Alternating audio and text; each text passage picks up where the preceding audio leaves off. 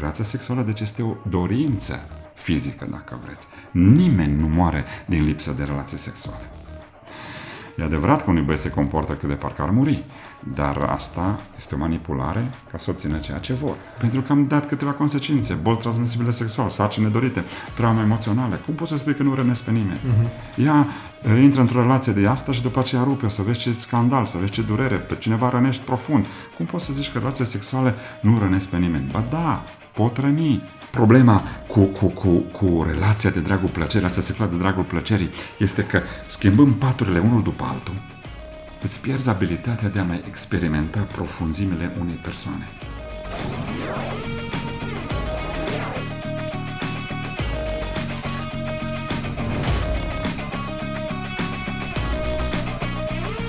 Bine v-am găsit la un nou episod al podcastului Live, Laugh, Listen, uh, un podcast în care ne propunem să abordăm subiecte cât se poate de serioase, chiar dacă comunitatea noastră s-a strâns la oaltă cu ajutorul umorului. Aici la podcast vrem să abordăm subiecte cât se poate de serioase și pentru că avem un subiect serios astăzi, uh, nu sunt doar eu cu Edi aici, ci avem un invitat foarte special, uh, de fapt, cumva noi suntem invitații în, în cazul ăsta, pentru că suntem chiar acasă la invitatul nostru uh, și invitatul nostru este Rea Budan. Rei, suntem foarte onorați să, să fim aici și să faci parte din podcastul nostru. Cu bucurie, mulțumesc de invitație. Cu mare drag. Și înainte să începem, uh, dorim să vă mulțumim tuturor celor care uh, sunteți parte din asta, pentru că Uh, episodul acesta nu s-ar fi putut realiza dacă nu v-ați fi implicat. Uh, mulțumim donatorilor care au înțeles nevoile pe care le avem și uh, tot ceea ce facem, noi facem pentru că dorim să oferim calitate și toate lucrurile astea costă și vă mulțumim că ați înțeles și că credeți în proiectul nostru și ceea ce facem noi aici. Așa că dacă în continuare uh, simțiți împreună cu noi și vreți să mergeți pe acest drum, uh, vă rugăm să ne uh, contactați și să fiți aproape de noi. Um, da. Rei, tu păstorești o biserică tânără, plină de viață, plină de pasiune, Biserica Via. Și sunt sigur că păstorind o biserică tânără, asta vine cu multe provocări. Și vreau să te întreb care sunt aceste provocări, dar sper să ajungem și la subiectul nostru de astăzi cu această întrebare. Da, nici nu o să întind răspunsul la întrebarea asta. Da, este o biserică extraordinară din punctul meu de vedere, o experiență, un proiect extraordinar de care am avut parte în ultimii ani de viață. Um, am început biserica cu vreo 64 de oameni și în câțiva ani de zile biserica a ajuns la câteva sute. Uh, așa că dacă vorbim de provocări, uh, n-am avut genul ăla, n-am avut parte de genul ăla de provocări în care am avut probleme, partide, lupte. Am început cu o echipă foarte unită, foarte bine închegată și cred că datorită acestei echipe uh, biserica a luat avântul și are identitatea și atitudinea pe care o are. Uh, dacă îi să numesc o provocare, provocarea de, de care ne lovim acum cel mai tare este provocarea asta numerică. Adică biserica a crescut foarte repede, într-un timp foarte scurt și cred că cea mai mare provocare pentru noi astăzi este integrarea celor care, care se alipesc bisericii.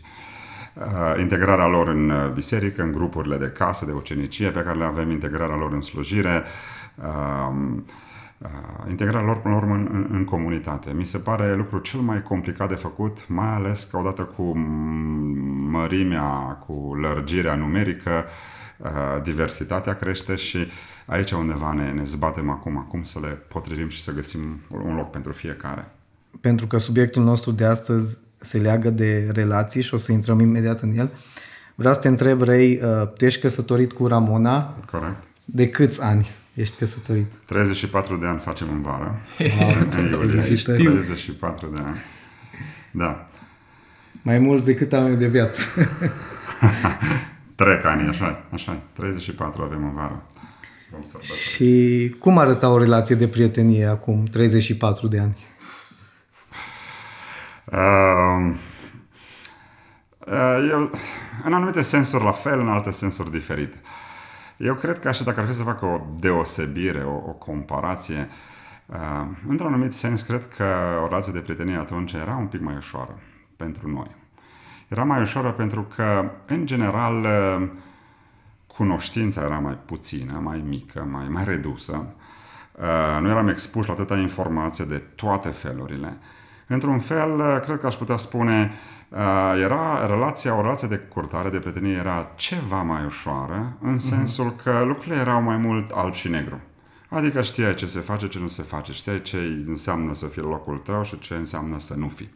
Lucrurile erau în, în două culori, alb și negru, le știam destul de bine și stăteam în, în normele respective. E bine, astăzi ce mi se pare mai complicat este că lucrurile nu mai sunt alb și negru, sunt cenușii. Albul cu negru s-au amestecat și lucrurile sunt din ce în ce mai confuze. Găsești mesaje diferite, antagonice, confuze, uh, extrem de diferite, de la o părere la alta. Accesul la informație este nelimitat.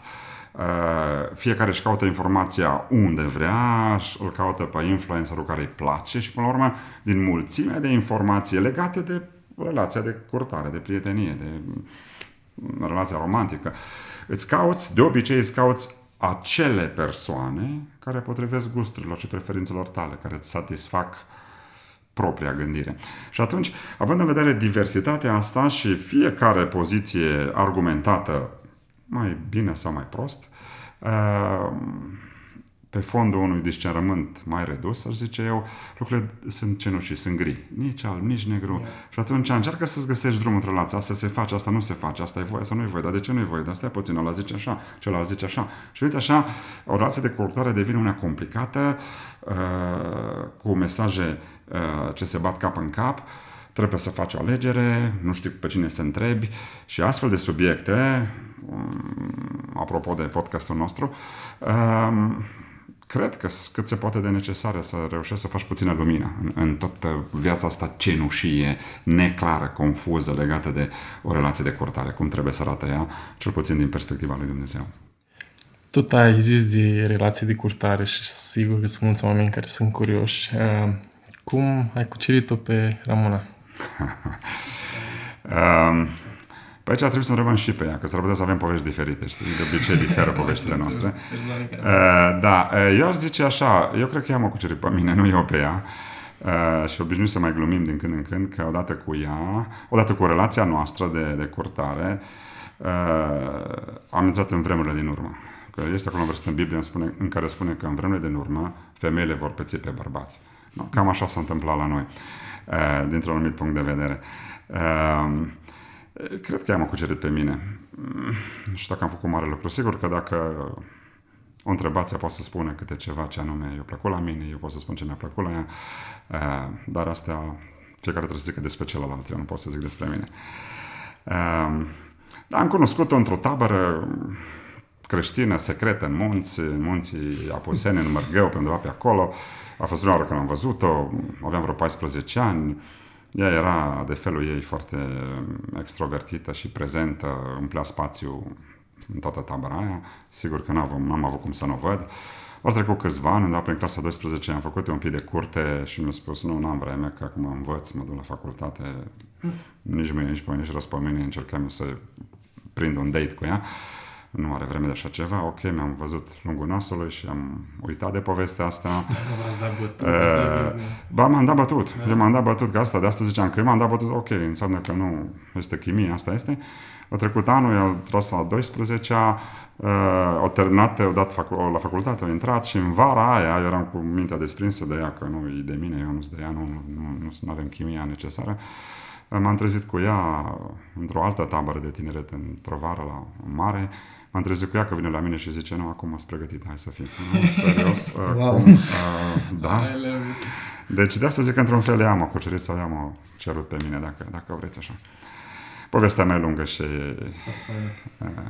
că poate e... la subiectul curtării vă mai dau exemplu. Ziceai că era o tabără secretă? Da, era în anii 80. În anii 80 și atunci erau ilegale taberele de tinere, wow. de copii și știu că mergeau, mergeau părinții pe ascuns, ne lăsau pe nu știu ce sate, de acolo știam unde să mergi și într-o șură, a fost întreaga într-o șură pe fân, pe pai, acolo dormeam băieții de parte, fetele de cealaltă parte. Wow. Totul era pe ascuns și să nu ne vadă vecinii să ne Era să ne ca spună. acum cu căbănuțe, nu, cu- Nu, nu, nu, pe fân, pe fân, aveai un sac de dormit dacă aveai, dacă nu pe cearceaf și acolo Ce fain. dormeai și inhalai tot praful ăla, dar na, dacă aș da timpul înapoi, tot așa aș face. Uh, un, o chestie, tot așa, curiozitate și din partea mea. Ce, ce, care au fost lucruri înainte de a fi face pasul ăla de a uh, o cere în căsătorie? Uh, ce au făcut să conteze sau uh, să facă relația aia să funcționeze? Care au fost lucrurile care au îndreptat spre direcția aia? Că relația să funcționeze. Deci relația noastră a fost una cât se poate de normală, cu suișuri și coborâșuri. uh, Până ne-am căsătorit, ne-am certat de o milion de ori. Uh, Deci relația noastră a fost bine încercată înainte de, de a ne pune e la normal oaltă. să te cerți. E foarte normal să te cerci. Asta e experiența mea. Acum alții, dacă au altă părere, să fie sănătoși. Eu vorbesc despre experiența mea. Uh, Cred că e foarte normal să te cerci și poate chiar indicat. Adică dacă n-ai nicio ceartă până a o cere sau până a intra într-o relație de căsătorie, aș zica câteva întrebări. Pentru Probabil că există nicio cum- relație nu este în mod constant satisfăcătoare. Și atunci undeva, dacă n-ai insatisfacția înainte, cu siguranță o vei avea după căsătorie. Ei bine, știi să o mânuiești sau nu știi să o mânuiești? Cum te raportezi la ea? Intri într-un șoc, stai că să prins la colț, să-ți căsătorit în legământ. Ce mai fac acum? Așa că, why not? De ce nu să... De ce n-ai avea o relație, o, o, o ceartă, cel puțin o ceartă? Noi am avut un milion, cum v-am zis, deci am intrat cu ochii deschiși în căsătorie și cred că asta a contat, dacă, ca să răspund la întrebare, să intri cu ochii deschiși, să vezi pe cine ți iei. Uh, Bine, asta nu vreau să sune că a fost o, re- o decizie pur, absolut rațională. Am fost foarte multă rațiune în decizia noastră, sigur că ne-am iubit, ne-am plăcut, să nu intrăm în detaliile ce mi-a plăcut la ea, că nu vă spun. Uh, mai multe mi-au plăcut la ea. Deci era e o combinație de, de toate, dar până la urmă cred că asta e. Măi, uh, o relație în care am intrat cu ochii deschiși, am știut fiecare ce ne luăm lângă noi, să trăim o viață întreagă unul lângă altul. Uh, poate un alt secret a relației noastre de 34 de ani este faptul că ne-am dat spațiu unul celuilalt, adică nu n-am sufocat relația, văd pe unii că efectiv mă sperie când văd într relații care se sufocă pur și simplu, adică nu mai ai viață personală, viața unuia este asimilată de celălalt. Noi ne-am dat spațiu și probabil că ține și de personalitățile fiecărui da. cuplu, deci astea nu sunt reguli, doar povestesc ceva din experiența noastră. Uh, am avut, ne-am dat spațiu uh, să ne putem desfășura, să ne putem dezvolta, să ne putem crește fiecare în timp ce eram împreună, aveam, aveam și spațiul nostru. Nu ne-au rupt relațiile cu toți ceilalți, am stat ancorați în viață, respectându-ne, iubindu-ne uh, și lăsând spațiul ăla așa. Cred că un alt lucru care a contribuit a fost și faptul că am hotărât amândoi că nu vom fi în aceeași lucrare niciodată, ca să nu iasă scântei, poate că suntem niște firme încăpățânate și mai uh, așa. Așa că, contrar a ceea ce aud la alții, dar din nou este experiența noastră, nu e o regulă, uh, ca soțul și soția implicați în aceeași lucrare, să-ți sprijină, să te ajută, ei bine, la noi nu a funcționat. La noi am, am, mult mai bine funcționează să avem spațiul nostru și fiecare să uh, se poate desfășura liber și uh, încântat acolo unde e darul și unde poate să facă unde are impact, unde, unde îi se descoperă, cineva îi descoperă darul. Și atunci uh, câteva elemente în care relația nu a trăit uh, niște paroxisme care să te să stai aerul. Uh, relația, cred că pentru noi asta a fost câteva secrete ale durabilității ei până acum, zic eu. Dacă să nu intru în chestiile alea siropoase cu ne-am iubit, Da. alții le lăsăm uh, pentru alții.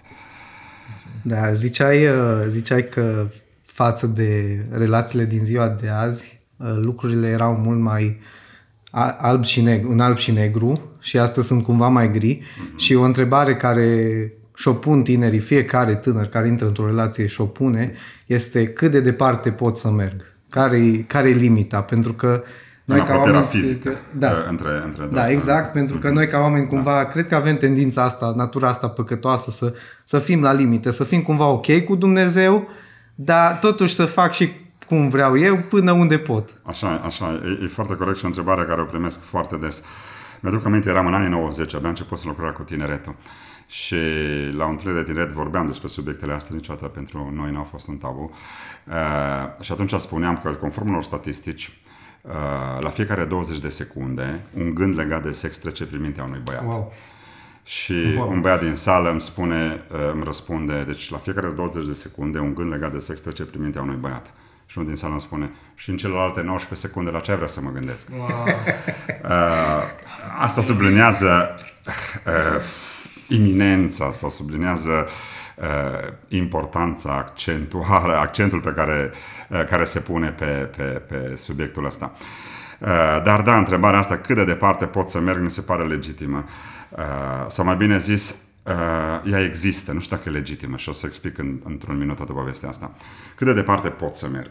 Și mi-aduc aminte că am pus-o noi la vârsta noastră și răspunsul a fost dezolant, a fost un răspuns, a fost un răspuns care aș fi avut câteva roade foarte negative imediat în grupul nostru de tineri. Noi eram tineri atunci, da?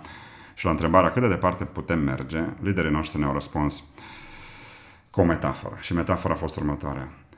Poți să mergi atât de departe cât poți duce chibritul aprins, cât îți poți apropia chibritul aprins de un butoi cu pulbere, fără să explodeze. Aparent, metafora e foarte sugestivă și zice, ok, deci înseamnă că eu pot să mă apropiu de celălalt, fizic vorbind, până pot duce chibritul aproape de butoi, butoi cu pulbere, fără să explodeze.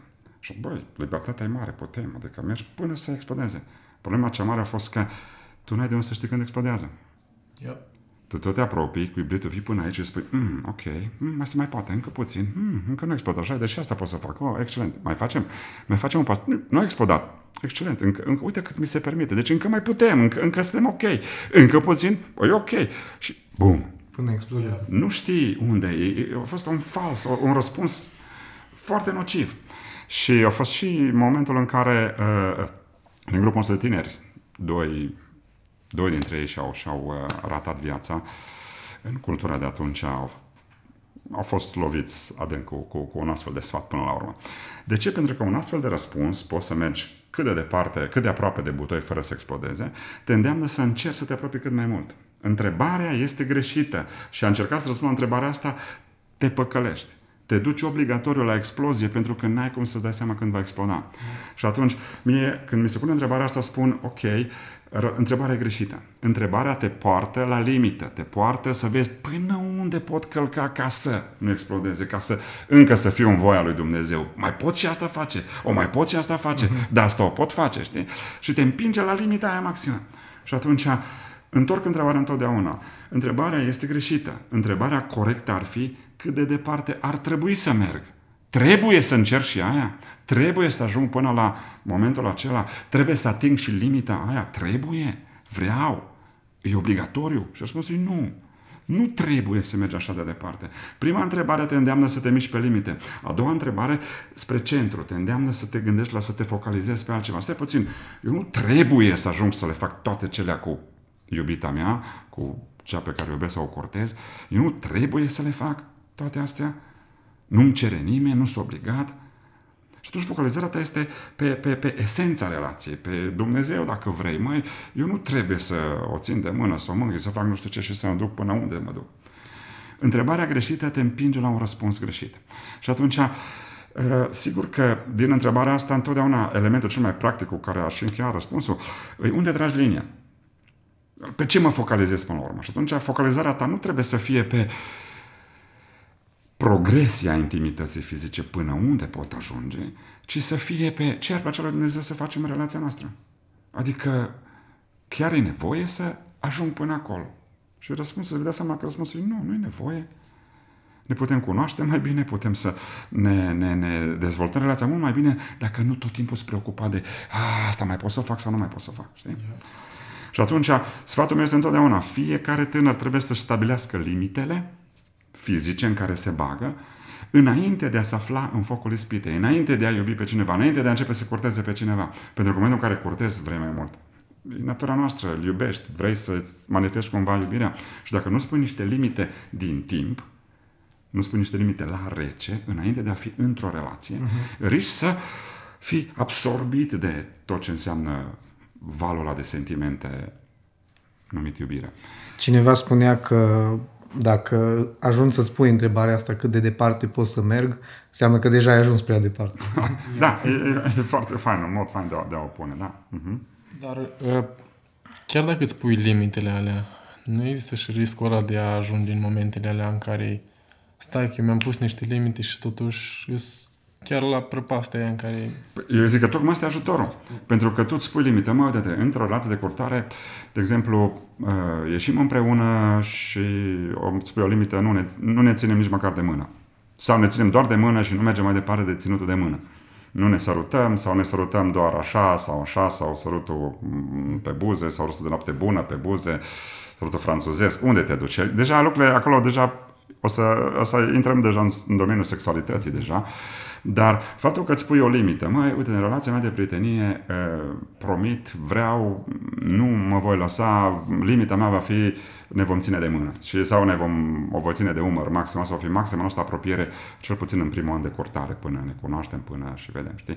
Poți să, poți să spui niște limite la rece Uh, și gradat pe, pe perioade de timp. Știi? Mă, în primul an asta nu vreau mai departe, pentru că există niște riscuri și o să vedem imediat, cred. Există niște riscuri când, când te apropii mult prea mult fizic, numai la să te gândești, numai la asta cauți la următoarea întâlnire, nu mai ai vreme să-l cunoști pe celălalt, să, să pui întrebări, să discuți, să-i vezi universul, misterul personalității. Tu vrei numai să simți din nou fiorul, fiorul ăla fizic, știi? Ceea ce e, e natural, e pus de Dumnezeu noi. Hai să fim serioși. Relația sexuală inventată de Dumnezeu, pornirile sexuale sunt puse noi de către Creatorul nostru, deci ele puse la locul lor și au rolul lor.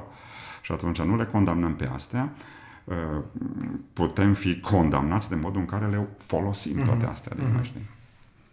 Care ar fi unele activități așa condamnabile pe care... Din activități sexuale condamnabile, care ar fi câteva. Um, am putea numi câteva. Unul, eu aș, aș începe, cred că, cu pofta sexuală, care este de deseori prost înțeleasă sau uh, când spunem de poftă sexuală, trebuie să facem distinție între pofte sexuale și instincte sexuale. I-aș face distinția asta. Uh-huh. Pentru că instinctele sexuale sunt normale și sunt puse de Dumnezeu în noi. Pofta depășește instinctul. Pofta trece dincolo de conștientizarea dorinței, atracției sexuale, și se dezvoltă în fantezii sexuale. Deja pofta înseamnă nu doar că ai simți o atracție fizică, o atracție sexuală față de o persoană pe care o iubești, care ți dragă într-un fel sau altul, pe care poate o și curtezi, mi se pare și normal să ai astfel de dorințe, altfel dacă n-ai avea ar fi un pic ciudat.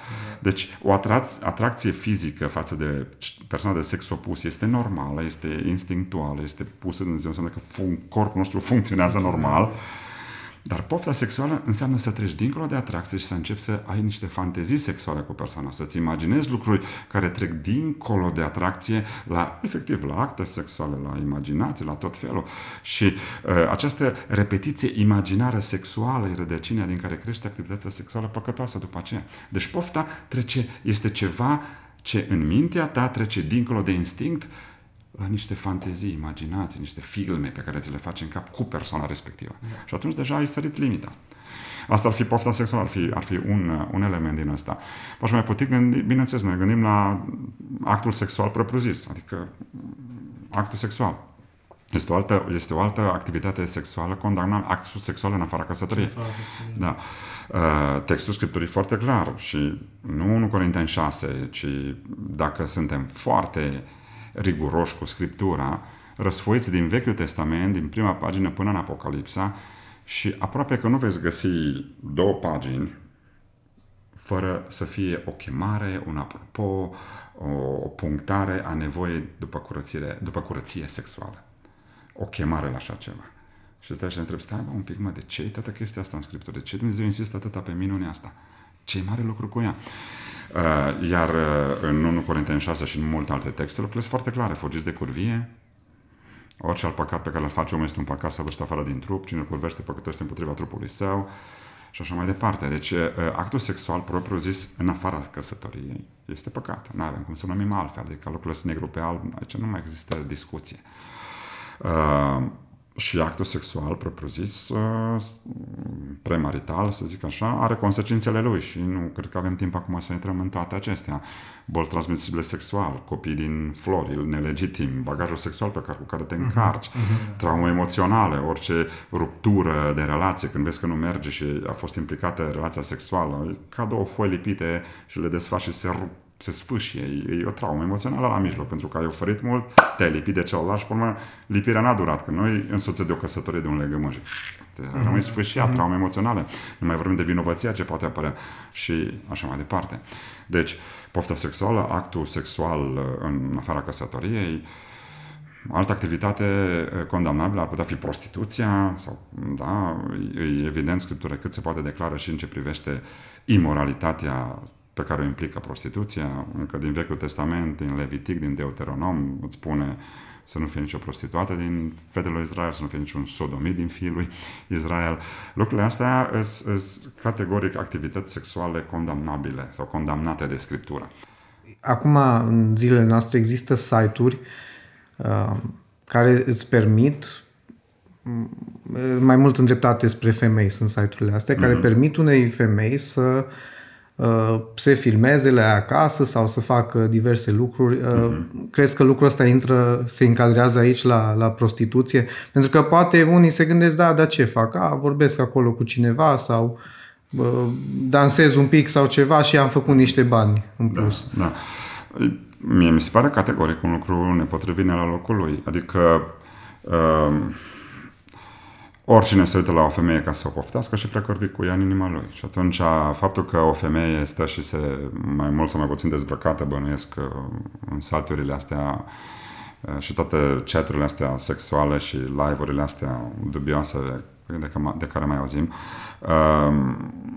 scopul lor principal e excitarea sexuală a celor care se uită. Uh-huh. Și faptul că o faci și pe bani, cu atât mai multe prostituție. Aia nu poți mâna pe tine fizic, dar care e diferența? Ca, ca principiu același lucru. Întreb pentru că e o da. chestie foarte deschisă deja în zilele noastre, adică sunt, îți apar reclame pe internet. Mm-hmm. Dacă vrei să... Mm-hmm. Este o reclamă care și pe YouTube rulează și zice, n-ai aflat încă secretul femeilor independente? Adică cumva mm-hmm. încearcă să le să, mm-hmm. să transmită... Să o imagine da. lor. Că... Mm-hmm. Adică cum uh, să prezintă unei femei, uite, așa poți să faci bani foarte ușor, foarte simplu de la tine de acasă. Și cred că e o tentație uh, uh, ușor de accesat în zilele noastre, să zic Categoric. așa. Pentru mine, mie mi se pare că e același lucru. Prostituți, a te prostitua ce înseamnă? A, ați dat trupul pentru bani. Acum îți poți da trupul fizic și niște bani sau îți dai trupul vizual și primești niște bani tot acolo. Mi se pare ca principiu același lucru și mm-hmm. mi se pare o, o activitate condamnată de, de, de valorile mm-hmm creștine. Asta apropo de ce ziceai și tu, da. că cu ani în urmă nu era așa de ușor să accesezi astfel de lucruri. Nu există așa ceva. Să, pentru generația noastră, minuni, să stai puțin. Cum? Se poate așa ceva? Acolo s-a ajuns. Deci, nu, sunt inimaginabile. Erau inimaginabile pe vremea noastră. Și ce nu exista? Exista, te întâlnești el cu ea, se întâlnesc, ies undeva împreună, povestesc unul cu altul, se cunosc și se cer în căsătorie și se căsătoresc. Mm-hmm. Deci, cam asta era povestea unei curtări. Uh, Acum, sigur, fiecare cu creativitatea lui și fiecare întâlnire poate să fie frumoasă și interesantă și uh-huh. gândită. Dar asta e un subiect legat de curtare, care până și astăzi rămân valabile toate astea. Dar, zic, ca și spațiu de manevră într-o curtare, cam asta era, era totul. Nu avea alte variante la îndemână, știi? Mai sunt și alte activități de genul ăsta? Ar fi pornografia categoric, este un subiect larg, mare, pe care nu avem cum să-l abordăm astăzi, dar pornografia este uh, uh, oricât se încearcă să-i se dea tot felul de conotații și faptul că te ajută, te învață, te stimulează, înveți tu mm, cum să te comporți uh, și în familie și așa mai departe, sunt niște, niște aberații. Uh, deci, pornografia este o altă activitate condamnată de scriptură, de fapt și cuvântul l-am introdus cu curvie, prea curvie, toate vin de la rădăcina cuvântului porno, porno pornea, uh, cuvântul grecesc, deci categoric este o altă activitate condamnată. Uh, Uh, subiect interesant ar fi discutarea masturbării, ca și o activitate condamnată de scriptură, îi sau nu îi. Scriptura nu e foarte clară, dar există niște indicii acolo la, la care trebuie să ne gândim. Și mângherile sexuale. Asta e poate lucru poate cel mai aproape de tinerii noștri, să zic așa. De ce? Pentru că se face, eu cred că în mod intenționat, se face o confuzie în ce privește separarea mângâilor sexuale de relații sexuale. E ca și cum, da, relația sexuală o interzice Scriptura, ok, nu ne băgăm acolo, ca tineri creștini. Dar mânghieri sexuale, să simt și eu să mă stimuleze puțin, să nu știu ce, ai voie. Nu, nu-i voie? Adică, uh, hai să gândim puțin care e diferența sau ce, ce leagă cele două mânghieri sexuale de relații sexuale. Uh, mânghierile sexuale nu sunt menite să-ți satisfacă niște nevoi emoționale ci să stimuleze excitarea sexuală, să te pregătească pentru relația sexuală, să te conducă la relația sexuală. Și atunci tu mângâi sexual, mângâieri sexuale pe iubita ta, prietena ta, ajungi să faci așa ceva, de ce? Ca să-ți umple nevoie emoțională? Nici vorba. Aia ți se umple povestind, cunoscând-o, văzându-i calitățile, uh, anumite, anumite lucruri de, de, de delicatețe între cei doi, de, de tandrețe. De... Asta îți umple nevoile emoționale că te vezi iubit și că te simți iubit și poți iubi pe cineva. Asta îți umple nevoile emoționale. Mângherile sexuale te pregătesc pentru relația sexuală. Așa dovedești că iubești pe cineva când ești gata să-i dai numele, când ești gata să, să, să juri în fața familiei, publicului întreg, că tu vei avea grijă de persoana aia. Aia m-ar convinge mai mult pe mine că iubirea adevărată decât uh, o relație sexuală. Păi ne iubim, trebuie să facem sex. Serios. Păi dacă ne iubim, să ne căsătorim. Păi stai că nu-ți pregătit. Serios? Mm. Pe ce nu ești pregătit? Atunci înseamnă că nu mă iubești cum trebuie, dacă nu ești pregătit și să-mi dai totul. Și atunci răspunsul meu este foarte clar. Uh, modalitatea matură de a-ți exprima iubirea, adică ce înseamnă iubire? Hotărârea de a căuta binele celuilalt, asta e iubire. Modalitatea matură de a-ți exprima iubirea este promisiunea, legământul, nu relația sexuală. Eu n-aș avea încredere în unul care îmi spune că uh, uh, te iubesc de numai, dar nu vreau să mă căsătoresc cu tine. Păi, dar de ce? Adică, până la urmă, cum poți fi sigur că este iubirea adevărată în afara angajamentului căsătoriei? Ai, ai maximum. Băi, mă căsătoresc cu tine. De ce? Păi pentru că te iubesc. Vreau să fiu cu tine viața întreagă. Uh-huh. Păi atunci, dacă vrea să căsătorească cu mine, dacă ne căsătorim, e dovada că chiar mă iubește. Nu relația sexuală e dovada că mă iubește cineva? Da, confuzia vrea să fie întreținută pentru că cineva are un interes. El sau ea. În engleză există termenul de fall in love și mai nou există de termenul și de fall out of love. Sau mă îndrăgostesc sau mă dezîndrăgostesc. Cred, că, cred că așa ceva nu Dacă, nu dacă iubirea e înțeleasă ca un sentiment, atunci așa funcționează lucrurile. Dar asta e o definiție foarte greșită a iubirii. Iubirea nu e un sentiment, dar asta poate fi un alt subiect în sine. Ce e iubire? Cum știu că sunt iubit, că iubesc? Așa zis de definiții, dar mi-a plăcut foarte mult ce a zis odată Richard Wurmbrand, că Dragostea se scrie sacrificiu. Asta e da. o definiție foarte faină. Da, și în FSN 5 ne spune foarte clar o definiție a dragostei. Uh, uh, purtare, protecție și purtare de grijă. Asta e, asta e iubirea. În Corinteni 13. Nu vezi niciun sentiment acolo. Vai, simt niște fiori aici sau aici sau aici sau... Nu, acolo toate e o sumă de 14 alegeri. 14 alegeri în 1 Corinteni 13. Dragostea este, este, este și toate alea sunt 14 alegeri pe care le faci. E ceva ce alegi să faci. Uh-huh. E o chestiune de voință, până la urmă. E un angajament, dragostea. E o acțiune, dragostea. E mai mult decât un sentiment. Aia nu înseamnă că nu ai un sentiment, că simți o atracție altfel. Nu te intra într-o relație cu cineva dacă nu simți o atracție, dacă nu ai o plăcere, dacă nu există o, o afinitate acolo. Dar iubirea în sine este purtarea de grijă și protecția celuilalt. Deci... Care înseamnă sacrificiu. Adică să-i porți de grijă, dai de la tine ca să-i porți de grijă, uh-huh. ca să-l protejezi, uh-huh. te sacrifici ca să-l protejezi. Deci sunt diferite feluri de a spune același lucru. Uh-huh.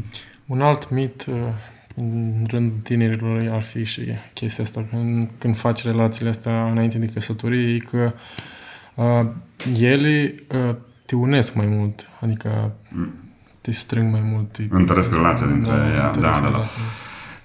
Uh, și asta mie mi se pare un mit. Nu cred că stăm picioare la, la, o, la o analiză uh, uh, rapidă și, și simplă. Uh, uh, relațiile sexuale în afara căsătoriei tind să carieze relația, nu să o întrețină. E pur și simplu, cei care și-au început viața sexuală până și-au început-o cu iubita, cu cea pe care o cortează sau așa, cu cea pe care o cortează, erau preocupați, erau obișnuiți să facă niște lucruri care ajutau să se, ajutau să se cunoască mai bine, să meargă la un fel împreună, să iasă cu prietenii, să converseze, să, să, să discute tot felul de, de subiecte. Când ai început viața sexuală, Deja toată preocuparea este ca la fiecare întâlnire să ajungi tot acolo. În momentul ăla, tu ai din ce în ce mai puțin timp de cunoaștere. Pentru că tot ceea ce cauți când vă întâlniți este să ajungem până la capăt. Și mm-hmm. aia o urmărești, aia o cauți. Nu mai ai vreme să povestești, nu mai ai vreme să-l cunoști. Îl vei cunoaște pe la numai în măsura în care îți oferă relația sexuală, îți oferă plăcerea sexuală. Aia te interesează, aia obții și pe merge acasă. Nu mai ai vreme să stai să visezi că să-l cunosc, să-l vezi în contexte diferite. E omul potrivit, m-aș duce cu toată viața, nu m-aș duce? Deci, din punctul ăsta de vedere, o relație sexuală nu întărește relația, ci o cariază, o strică mai departe. Și să nu mai vorbim de alte câteva argumente. Un bărbat niciodată nu-ți va fixa o valoare mai mare decât o stabilești tu. Apropo, fetelor, le spun asta. Adică stai puțin, dacă te lași așa ușor în brațele cuiva, așa va și gândi despre tine. Bă, mi-a fost, a fost ușor. A, dacă mi s-a dat mie așa de ușor, se va da și altuia, nu? Păi, ce simplu a fost. uh, și nu-ți va acorda o, o, o, un respect mai mare, o valoare mai mare decât cât să stabilești tu. O zice asta a fetelor, știi? El probabil, bărbatul, băiatul, probabil că va face sex deși e la fel de vinovat și nu, nu e justificat în asta, acum vorbesc doar de, de, de, de natura asta masculină și feminină, un bărbat probabil că va face sex cu o femeie care se vâră în pat cu ușurință. Dar nu se va căsători cu ușurință cu o femeie care se vâră în pat ușor. Uh-huh.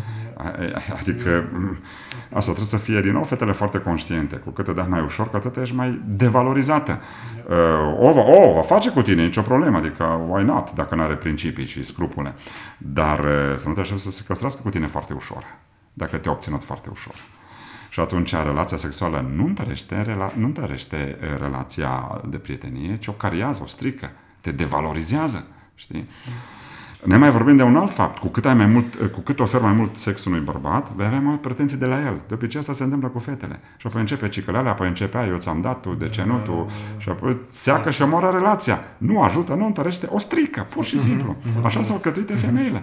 Și bărbatul oricum are o nevoie, nevoie de varietate mai des întâlnită la bărbat, așa că după ce o vreme i-ai dat asta, i-ai dat sex, uh, ai început să ai pretenții, ai început să-l cicălești, mă, mă lași, și rămâi cu ochii în soare. Deci, relați, deci relațiile, de, relațiile sexuale premaritale nu întăresc relația dintre doi, dintre cei doi, ci mai degrabă o cariază. Asta ar fi răspunsul meu. O strică. Și am văzut în câteva feluri. Vorbeam mai devreme de legământ, de angajament mm-hmm. și spuneai tu că ăsta este semnul mm-hmm. uh, semnul unei relații sănătoase sau uh, semnul um, An... Modalitatea matură de a-ți exprima Mod, iubirea. Exact, așa. modalitatea mm-hmm. matură de a-ți exprima iubirea. Însă se confundă astăzi uh, acest legământ cu un altul care spune că relațiile sexuale premaritale de fapt sunt semnul, sunt legământul, sunt angajamentul. Uh, adică dacă tu mi te oferi, înseamnă că ăsta e semnul că da. tu vrei să fii cu mine toată viața ta. Da, așa Așa, și iarăși este o manipulare la mijloc, din punctul meu de vedere. Adică, i-aș pune întrebarea foarte simplu în astfel de situații. Stai puțin. Uh, din punctul meu de vedere, motivul necăsătoririi este tocmai evitarea angajamentului. Da? De ce nu te căsătorești? Pentru că nu vrei să te angajezi. Și atunci, cum se poate ca o persoană să zică că îți este dedicată, dar respinge dedicarea, angajamentul, căsătoria? Eu n-aș avea încredere. Adică, bă, eu te iubesc, eu, ai, de, total dedicație. Da, Serios. Hai să ne căsătorim. A, nu, că nu-s pregătit. Păi, cum ești dedicat, dar nu ești dedicat. Mm-hmm. Tu ești m- totul al tău, dar, bă, nu ne căsătorim. Păi de ce? Păi nu sunt pregătit. Păi atunci înseamnă că nu ești dedicat. Înseamnă că ceva scârție între noi, știi? Mm-hmm. Așa că relațiile sexuale în afara căsătoriei nu sunt semnul angajamentului, ci semnul că cineva a obținut ce și-a dorit. Asta ar fi răspunsul meu la așa ceva, la, la, la o astfel de abordare. Ele sunt concepute că ca oricare alt lucru. Trebuie să le experimentez, ca să realizez, băi, e la fel ca toate restul. E chiar așa chestia asta. Ca să te pricepi la ele, trebuie să le experimentezi, da, trebuie, să, le exersezi, ca să exact știi cum să faci, nu? Da, da, da. E, e, o poveste, e o poveste interesantă și asta și și pe asta o văd ca pe o manipulare uh, urbană. Uh, e adevărat că unele lucruri în viață trebuie experimentate înainte de a le cunoaște, dar nu toate. Nu trebuie să experimentezi drogurile ca să înțelegi mecanismele lor. Nu trebuie să, exper- dacă vrei să, să ex- înțelegi moarte, nu trebuie să te sinucizi. Și așa mai departe, am exagerat, dar asta e ideea din spate. Nu trebuie să experimentezi orice lucru ca să-l cunoști. Sunt unele lucruri care nu trebuie experimentate și totuși le poți cunoaște. Le poți cunoaște din efectele pe care le lasă în urmă, le poți cunoaște din, eh, din ceea ce vezi la alții, din experiența altora, le poți cunoaște din experiența rostită, scrisă de un înțelept, scriptura, de exemplu, și așa mai departe. Eh, de fapt, în cazurile acestea, tocmai experimentarea anumitor lucruri te împiedică să iei decizii folositoare cu privire la ele. Pentru că dacă vrei să experimentezi ca să înțelegi drogurile, vrei să le experimentezi, tu tocmai drogându-te deja nu mai poți experimenta, nu mai poți înțelege realitatea, uh-huh, că tu ți-ai stricat uh-huh. capul. Și atunci, de fapt, de-a lungul secolelor, rasa umană a descoperit o mulțime de comportamente care mai degrabă strică decât ajută deprinderii de a lua decizii bune. Care mai degrabă îți scad capacitatea de a înțelege. Și aceste lucruri, aceste, din aceste motive, aceste lucruri au fost numite păcat. Uh-huh. Păcatul nu trebuie experimentat ca să-l înțelegi. Yeah. Mai bine lei pe Dumnezeu pe cuvânt, care e creatorul, știe, inventatorul, știe cum funcționează și spune aia da, aia ba, sunt câteva reguli minime eh, pe care, de care, dacă ții cont, ți bine. Pentru că exact ca un manual de instrucțiuni. La o mașină, la orice domestic appliance, la orice aparatură de bucătărie, este un manual. Vrei să știi cum funcționează, te un manual și îți spune, aia face așa, aia face așa. Tu vrei să faci invers, că așa vrei tu, că tu vezi că poți să o bagi altundeva în priză sau nu știu ce, s-a ars, s-a stricat. Uh-huh. Așa e și cu noi. Dumnezeu ne creează și spune, uitați-vă, așa funcționează voi, mașinăria umană, între ghilimele, funcționează astfel. Uh-huh. Respecti, funcționezi, o dai de gard, te spart. Și atunci, um, nu orice vrei să cunoști trebuie să experimentezi. Nu orice. Yeah. Un exemplu care mi-a rămas în minte cândva l-am auzit și um, era un pastor care spunea că uh, compara relațiile sexuale cu focul de tabără. Spunea că focul de tabără are un cadru în care poate fi, fi făcut, poate fi realizat, te poți bucura de el, te poți încălzi la el și așa mai departe. Și zice, zicea el, haide să vă arăt uh, ce se întâmplă dacă Uh, nu respectă acest cadru. Și a început să aducă niște lemne, să le pună pe scenă, să toarnă benzină pe mhm. scenă, în biserică, mhm. să facă lucrul ăsta și când să dea foc toată lumea a zis nu, nu, nu. Și el a zis, păi de ce? Păi nu-i cadru potrivit, nu-i locul potrivit. Și zicea exact așa și cu relațiile sexuale. Dumnezeu a creat un cadru potrivit unde e sănătos, unde e normal, unde te poți bucura de, de ele. Ilustrația e foarte clară, cât se poate vorbește de la sine, clar. Uh-huh. Um, un alt uh, mit urban din, aceste, din această serie de mituri spune că relațiile sexuale uh, premaritale verifică compatibilitatea. Adică hai să vedem dacă ne potrivim. Și am primit da, și eu întrebarea da, asta. Exact. Da. Cum, cum știi dacă te potrivești dacă, dacă nu încerci? Dacă nu încercăm înainte. Ca și cum vrei să-ți iei niște Adidas. Da, trebuie să încerci înainte. Da.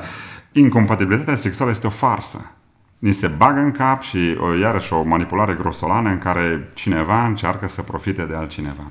Incompatibilitatea sexuală este o farsă. Nimeni nu se naște cu un stil specific de a face dragoste, oamenii învață să facă dragoste, să facă sex. Oamenii învață. Și atunci, oricine poate învăța să facă dragoste, să aibă relații sexuale, în căsătorie. Uh-huh. Acolo are timp destul. Este în totală siguranță. Iar greșelile, nereușitele, sunt chiar distractive. Învață amândoi, unul de la altul, istoria lor, e povestea lor uh-huh. din dormitor. Uh, ei doi se iubesc, au încredere unul în celălalt și au legat viața unul de altul. Acolo nu mai există frică. Așa că incompatibilitatea este o farsă. Oamenii învață să facă sex. Dar, de fapt, argumentul din spate.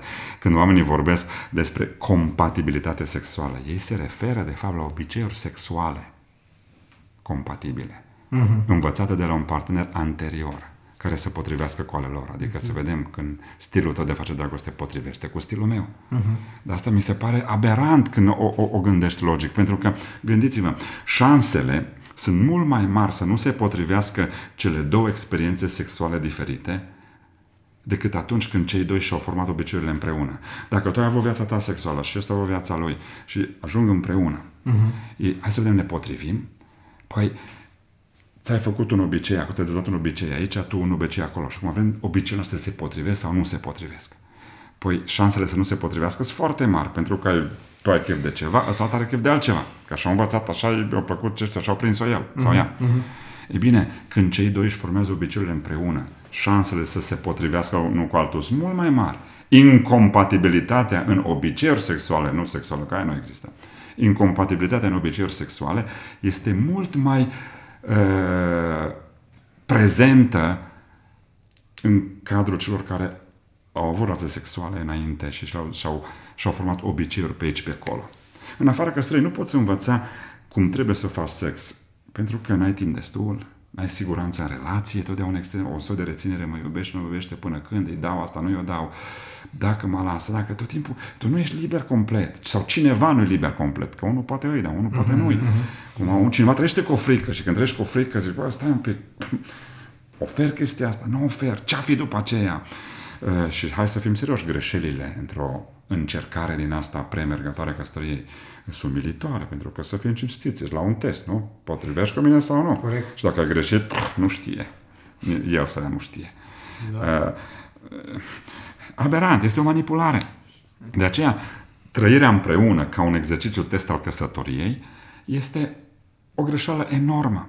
Dacă ar fi adevărat că exercițiul test al căsătoriei, o relație sexuală premaritală, dacă ar fi adevărat că uh, un astfel de exercițiu test ar ajuta căsătoria, ar însemna că divorțurile ar fi mai obișnuite între oamenii care n-au trăit împreună uh-huh. înainte de căsătorie.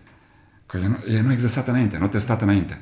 Și statistica îți arată exact fără, invers. Exact invers. Exact invers. Cei care au avut relații premaritale, împrăștiate și dezordonate, au șanse mult mai mari, șansele de a divorța sunt mult mai mari, pentru că vin cu experiențe și bagaje diferite, sexuale și obiceiuri, vin acolo și de multe ori nu potrivești și pune presiune pe celălalt să facă ce imaginează el sau ea și de acolo este tensiune mari și divorțele sunt acolo. Da. Pe când, când îți faci obiceiul tău, e al tău, e povestea ta, nu mai știe nimeni. Foarte personal. Sigur. Esența căsătoriei este un angajament puternic. Esența concubinajului este absența angajamentului. Până la urmă, tot ai se reduc toate. Vrei să știi că ești iubită sau iubit? Căsătoria îți spune asta.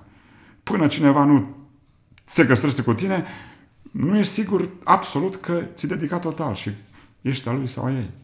Spuneai că lucrul ăsta se învață și uh, cred că prin ceea ce ai zis, cumva am demitizat, am demitizat și uh, noaptea anunții, pentru că da. uh, și mă îndrept acum spre cei care ne privesc și poate sunt proaspăt căsătoriți. Uh, Eu am avut mulți prieteni care mi-au zis că au fost dezamăgiți, că după noaptea anunții se așteptau la ceva. Dar e un lucru care se învață, n-ai de unde să-l știi dacă... Acum, Dacă cineva îți spune că a fost dezamăgit, acum poate nu a fost la niciun curs premarital și asta se poate, că acolo poți avea o întreagă poveste cu ei și noi de obicei avem cu ei în săptămâna dinainte anunții, uh-huh. o zi, două înainte de nuntă, vorbim despre subiectul ăsta. Uh, Da, poți să fii dezamăgit, dar mă întreb de ce a fost dezamăgit, că ce se aștepta? Ori avea o experiență dinainte și nu i s-au împlinit visurile sau ce au avut ele înainte. Și atunci a fost dezamăgit pentru că stai puțin și imagina așa că știe și poate ea nu știa foarte bine și sau era prima dată și nu a fost la înălțimea așteptărilor lui și atunci deja e o problemă. Uh, Sau, pur și simplu, nu înțeles că, până la urmă, e o chestie care o înveți împreună, nu e o chestie care o știi. Și asta mi se pare frumusețe, adică gândește-te, Edi, apropo de cei care te tot întreabă că, bă, n-ai început, gândește-te când o să te căsătorești și o să fii prima oară cu soția ta și atunci, voi, atunci începe să inventați totul, atunci începe să vă descoperiți unul pe altul. Povestea voastră începe la un alt capitol, la o altă intensitate și ai șansa să clădiți ceva ce e numai vostru. E... Mie mi se pare că sunt alea sunt niște resurse de viață, de căsătorie, de 34 sau mai mulți de ani, eh, cât o să-ți dea Domnul sau să ne dea Domnul, eh, sunt niște, sunt niște resurse care sunt acolo, sunt tale, e povestea ta, e siguranța, e încredere, e toate cele.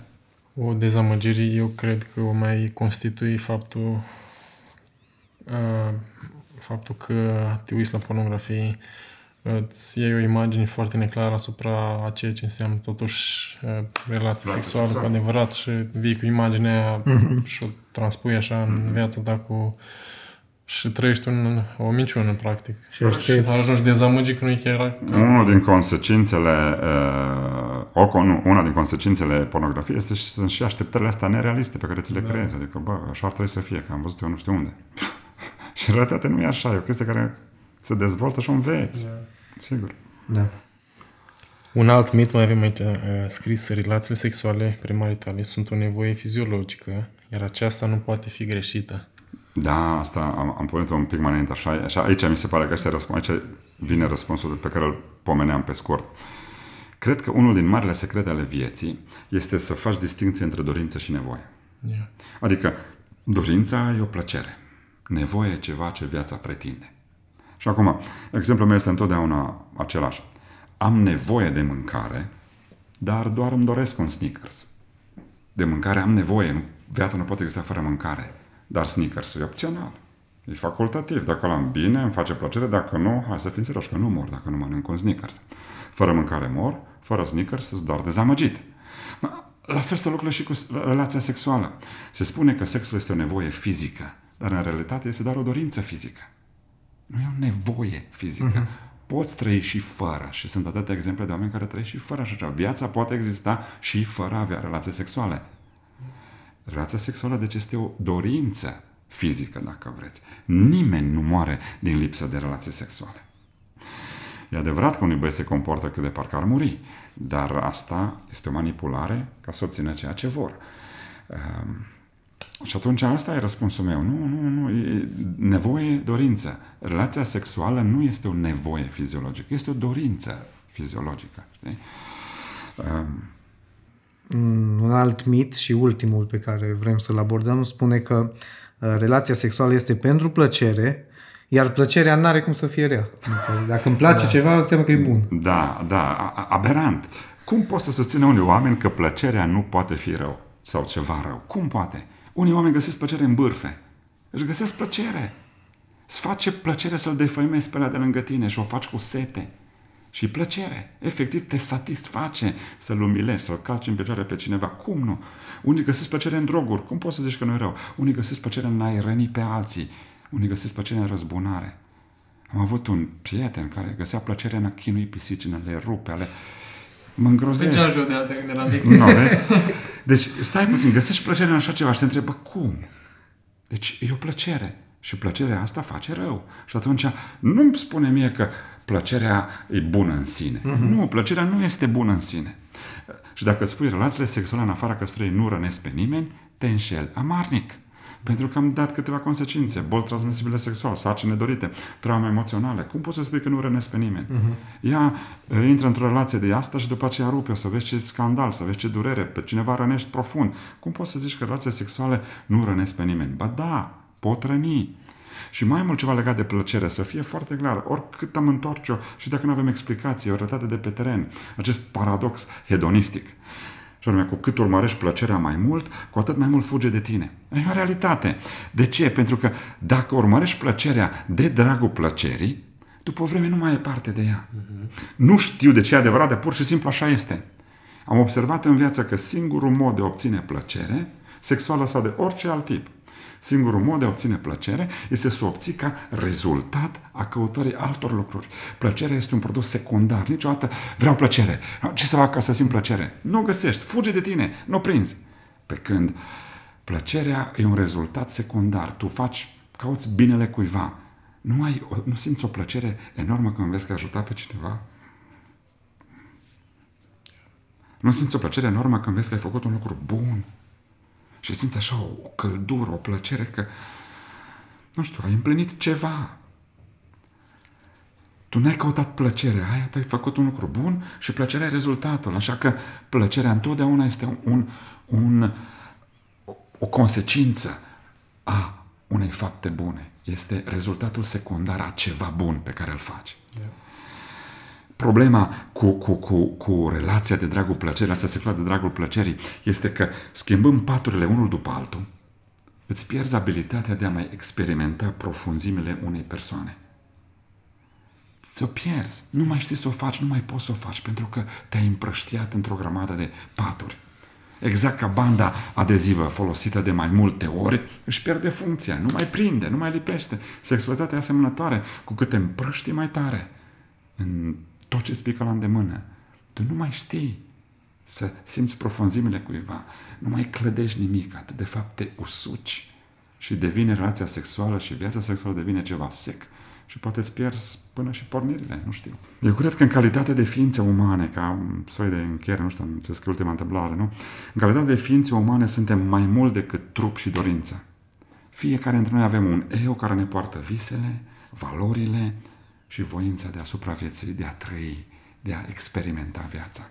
Mult mai mult decât trup și dorință. Da, trupul și dorința sunt o parte din viața noastră, dar nu-i doar atât. Și atunci, cred că cei care știu să trăiască în normele lui Dumnezeu au parte de mult mai multă împlinire pentru că ei au parte de întreg. nu doar de trup și de dorințe, ci o parte de un întreg univers al emoțiilor, al voinței, un univers spiritual în care simți și găsești și ai parte de împlinire. Nice. Prin, uh, prin discuția asta pe care o avem, uh, pe care o avem, n-am vrea să înțeleagă cineva că vrem să condamnăm pe cineva care a, a greșit sau că nu mai există iertare și uh, asta aș vrea să fie ca o întrebare de final, Rei. Mm-hmm. Mai există iertare pentru cineva care a făcut asta, care a greșit, care poate acum ne privește sau ne ascultă și o greșit da. în noi multe până, feluri. acum, noi până acum am discutat puțin la nivel de principiu, cam ce, care ar fi perspectiva Scripturii, perspectiva lui Dumnezeu asupra subiectului. Și aici nu avem ce face, ne convine, nu ne convine, uh-huh. suntem la înălțime, nu suntem la înălțime, așa stau lucrurile. Asta este standardul și aici nu avem, noi cum, nu avem voie să-l coborâm altundeva. Uh-huh. Că noi ne-am întâlnit la nivelul standardului, e o altă problemă care o rezolvăm altfel, dar standardul e standard și aici nu ne băgăm. Aici trebuie să discutăm lucrurile așa cum sunt și să le argumentăm, să gândim cu mintea noastră că de avem minte. Așa că da, mă bucur că ai menționat treaba asta. Uh, Până la urmă, uh, nu ne-am propus toată povestea asta ca să condamnăm pe cineva, să dăm cu degetul și ia du-te mănâncă. Uh, și întrebarea mi se pare foarte bună. Da, eu cred din toată inima într-o virginitate secundară, dacă vrei, într-o a doua șansă. Dumnezeu este Dumnezeu cele de-a doua șanse uh-huh. sau a doua, așa pun ghilimele, că uneori ți-o dă pe a mia. Yeah. Și atunci, um, există iertare? Categoric există iertare. Dacă ne mărturisim păcatele, 1 Ioan 1 cu 9, dacă ne mărturisim păcatele, El este credincios și drept să ne ierte păcatele și să ne curățească de orice nelegiuire. Uh-huh. Este siguranța iertării păcatelor. Uh, pocăința este cheia iertării. Acum, sigur, cum înțelegem pocăința? Aici e toată bătălia. Dar da, cred că există iertare, da, cred că uh, oricine o a, a călcat standardul lui Dumnezeu sau nu s-a ridicat la înălțimea lui și a păcătuit, are șansa, are șansa iertării. O are, o are la îndemână. Uh, uh, Dumnezeu îi oferă. Uh, uh, aș mai zice, aș mai zice, aș mai zice un lucru uh, aici legat de, uh, de iertarea asta. Uh, și anume am spus, pocăința este cea care uh, uh, te conduce sau îți este cheia primirii iertării. Uh-huh. Și aici aș mai menționa doar atâta. Când spunem pocăință, nu știu ce înțeleg, ce înțeleg unii prin pocăință. Da, hai să, hai să strâng lucrurile în felul următor, să sintetez așa. Da, există o a doua șansă, da, există iertare. Dumnezeu ne zice în 1 Ioan 1 cu 9 și am citat versetul. Dacă ne mărturisim păcatele, El este credincios și drept să ne ierte păcatele și să ne curățească de orice nelegiuire. Bun. Deci da, se poate. Cum obții asta? Cum îți mărturisești păcatele? Aia presupune pocăință. Ce e pocăință? Și asta vreau să o subliniez pentru că și aici e mare confuzie. Pocăință înseamnă trei lucruri, nu un lucru. Pocăință nu e egal regret. Nici vorba. Pocăință nu este egal cu regret. Este mult mai mult decât un regret. Pocăință în termeni biblici este metanoia, o minte schimbată. Ăla e cuvântul pocăință. Oriunde apare pocăință, pocăiți-vă, schimbați-vă minte, metanoia. Și atunci, când te uiți la pocăința, cum înțeleasă în, în definirea biblică a pocăinței, este următorul. Asta, asta, asta înseamnă pocăința. Pocăința înseamnă regret pentru cele săvârșite. Deci presupune un regret, o, o, o părere de rău. Regret pentru cele săvârșite. Hotărârea de a renunța la păcatul respectiv și hotărârea de a urma pe Hristos de aici încolo. Asta e pocăința. Uh-huh. Toate trei, nu una. Iuda a regretat și s-a spânzurat. Nu a fost pocăință. A fost doar o părere de rău. De-aia cumva îmi place să vă distințează, deși nu e foarte clar în limba română, pocăință și căință. Căința îi regret. Dicționarul zice căință egal regret. Pocăință, în sensul biblic, îi toate trei. Regret, te lași de păcat și ascult de Hristos de aici încolo. Astea, sunt, asta înseamnă pocăință, toate trei. Și atunci, trecând prin sistemul acesta, da, există iertare, da, există a doua șansă, uh, cum va arăta relația ta după pocăință, relația ta de căsătorie, să zicem, după ce ai avut o viață, nu știu cum. Eu cred că Dumnezeu răscumpără. Uh, nu știu dacă rămâi fără nicio consecință. Uh, unele păcate au consecințe. O viață de felul acesta cu siguranță lasă, îți clădești un bagaj de amintiri, de lucruri care te pot bântui mai târziu. Mm-hmm. Dar cum să zic, fiecare dintre noi trăim cu consecințele păcatelor noastre până la urmă. Toate păcatele au niște consecințe, așa că mai degrabă decât să intrăm în disperare să spunem gata, nu este iertare, nu există iertare, pocăiește în felul acesta toate cele trei elemente ale pocăinței și uh, trăiești în ascultarea de Dumnezeu și Dumnezeu va răscumpăra și îți va fi o resursă pe drum și când ceva scârție te ajută în alt fel în relație, scârție în relație te ajută, deci cumva dă-te pe mâna Lui și El îți va face bine. El poate răscumpăra orice. Câtă vreme încă mai respiri, câtă vreme încă mai gândești, uh, ai șansa iertării, indiferent de păcatul făcut, indiferent de mulțimea și de adâncimea păcatelor săvârșite, câtă vreme mai respiri, ai șansa iertării și a începerii unei noi, noi călătorii. Uh-huh. Rei, mulțumim așa de mult Bine. pentru timpul ăsta uh, și uh, nu vrem să te lăsăm aici, chiar dacă episodul acesta o să se termine, dar uh, noi am provocat pe cei din grupul nostru, din grupul LLBC, uh-huh. Mhm. să ne pună niște întrebări legate de acest subiect și au venit destul de multe întrebări și am vrea să rămâi cu noi la încă un episod, un fel de Q&A, să răspundem la aceste întrebări. Sigur, cu drag, cu drag. Dar până data viitoare, vă mulțumim că ne-ați urmărit și, Edi, dacă vrei să mai adaugi ceva. Fiți iubiți. Da. Cred că e, foarte un, e un subiect foarte uh, important pe care nu-l, nu-l abordează uh, foarte mult toate bisericile. Îl, îl, îl, îl pun așa deoparte și parcă uh, nu e acolo atât de multă importanță, dar deși e foarte important și tinerii îs pe acolo prin problemele astea și nu-și mai găsesc rezolvarea prin biserici sau prin oameni, lideri pe care iau ei și se duc acolo pe internet și îți găsesc diferite resurse care tocmai îi duc pe panta cealaltă. De aceea mi se pare foarte tare că putem face lucrurile astea și putem să ajutăm și să avem un impact uh, așa cum ne ajută Domnul în viețile lor. Și mă bucur tare mult că se întâmplă. E amazing. Da. Mulțumim încă o dată, Rei. Cu tot dragul. Și, și data viitoare. Mulțumim. Ne vedem la un al doilea episod pe aceeași temă, cu întrebări și răspunsuri. Peace!